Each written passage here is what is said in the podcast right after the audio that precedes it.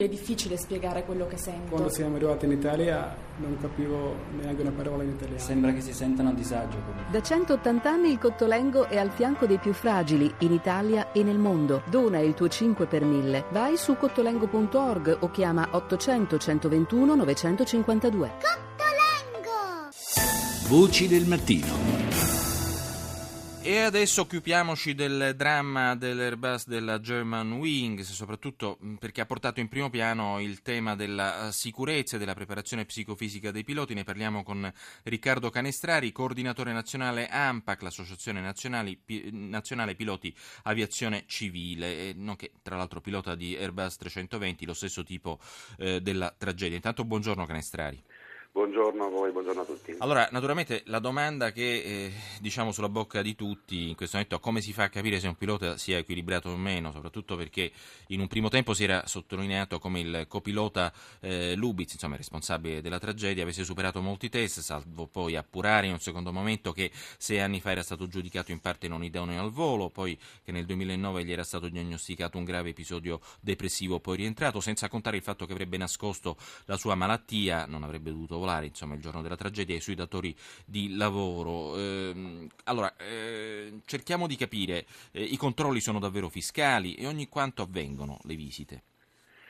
Ma noi subiamo um, visite periodiche ogni 12 mesi e, e che sono uh, passibili addirittura di incremento dal punto di vista della frequenza se viene rilevato qualcosa di, eh, di anomalo dalle analisi, dalle visite giustizia degli approfondimenti che si fanno. Questo dal punto di vista medico. Dal punto di vista psicologico gli approfondimenti si fanno qualora emergano problematiche. È chiaro che io ho sentito molti esperti in questo periodo, in questi giorni parlarne, esperti del campo, perché io non lo sono, certo. eh, che non, non, è matematico al 100% il non è matematica la possibilità di eh, identificare problematiche come questa. Beh, questo è chiaro, diciamo, c'è sempre una componente di imprevedibilità, ma bastere, basterà o comunque può bastare la presenza di una terza persona in cabina di pilotaggio per scongiurare episodi di questo genere? Beh, eh, se ci fosse stata un'altra persona probabilmente eh, avrebbe potuto fare qualcosa, per cui sicuramente questo può essere un iniziale approccio al tema. Eh, ci sono nel mondo dei gruppi di ascolto organizzati dalle associazioni professionali come la nostra eh, in accordo con le istituzioni e le aziende, eh, non è il caso in, nell'Italia, non so in Germania, però sicuramente Francia, Spagna, Olanda e Stati Uniti che sono messi in questo da vent'anni istituiscono queste, eh, questi gruppi, queste commissioni che sono composte da esperti, da psicologi, da medici, da psichiatri, da avvocati e sono luoghi diciamo, protetti nei quali il pilota può recarsi eh, a dire, se, a raccontare un problema, insomma è una porta aperta eh, che dà una possibilità al pilota di eh, raccontare se stesso con la certezza di non avere, tra virgolette, eh, ripercussioni, perché mm, può capitare che uno abbia la sensazione che raccontare un problema, che ha perso un familiare, piuttosto che ha, avuto, che ha un problema di qualsiasi tipo, che ha superato certi livelli di stress, possa costituire un problema. Certo. Senta, ma c'è anche chi fa notare come, se è vero che sul piano fisico al pilota non vengono fatti sconti, più labili appaiono diciamo, gli accertamenti sullo stato mentale, senza contare eh, i riscontri anche sull'eventuale abuso di alcolici o droghe. Lei cosa ne pensa?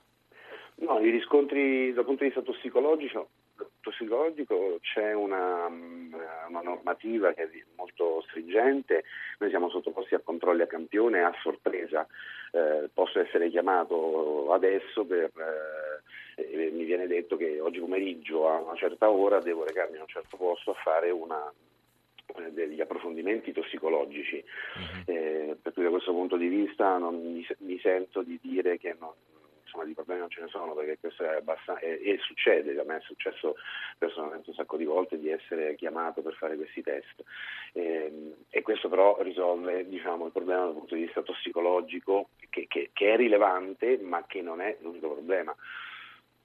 Certo, questo è evidente. Per esempio, eh, in apertura abbiamo mandato nel corso della rassegna eh, internazionale, della rassegna internazionale la testimonianza di un medico dell'aviazione tedesca, eh, secondo il quale non sempre eh, i piloti eh, sarebbero sinceri con i medici dell'aviazione, almeno questo in Germania ovviamente mm, è una testimonianza diretta eh, in ambito Lufthansa o Gemma Wings, potremmo dire, forse anche perché c'è questa ansia diciamo, di ottenere l'abilitazione l'abilitazione al volo più velocemente e il meno dolorosamente possibile, lui utilizzava questa espressione.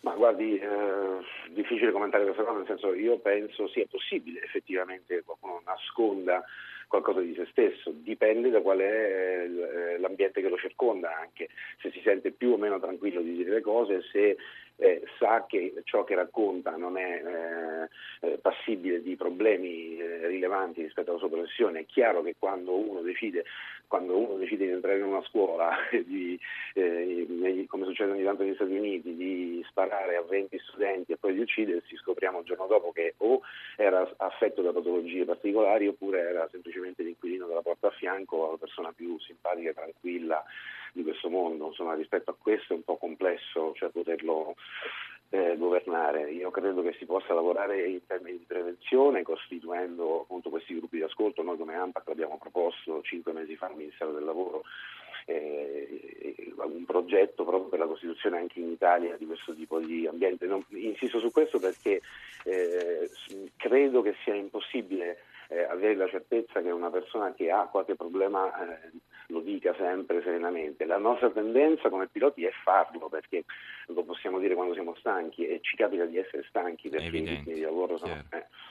Però insomma, è chiaro che c'è eh, purtroppo la componente di imprevedibilità, non si può escludere eh, sempre e comunque al 100%. Grazie a Riccardo Canestrari, coordinatore nazionale dell'AMPAC, ricordiamo l'Associazione Nazionale Piloti Aviazione Civile.